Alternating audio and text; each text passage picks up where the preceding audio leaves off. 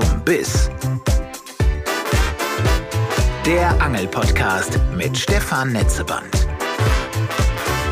Hier ist Deutschlands neue Angelsendung mit spannenden Interviews und Tipps für Anfänger, Wiedereinsteiger, Kenner.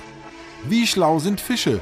Durchschauen sie irgendwann unsere Köder? Wir haben sowohl Labor- als auch Seeversuche gemacht und können eigentlich zeigen, dass nach drei, vier, fünf Tagen intensiven Angelns die Fische den Braten riechen. Insbesondere, wenn sie selbst einmal gehakt worden sind. Aber wir können beim Karpfen auch sogenanntes soziales Lernen nachweisen. Warum geht es dem Ostseehering immer schlechter? Beim Hering weiß man zumindest, dass da wird auch abgeleicht. Ähm, wahrscheinlich kommt aber ein großer Teil dieses Leiches gar nicht erst auf, weil er dann einfach verhungert.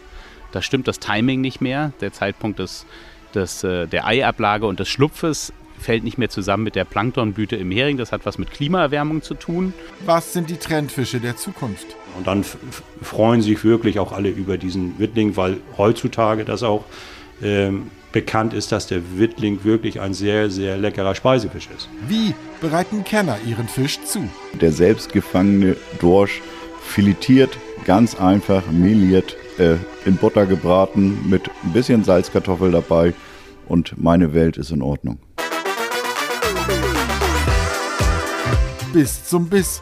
14-tägig montags, wo es gute Podcasts gibt.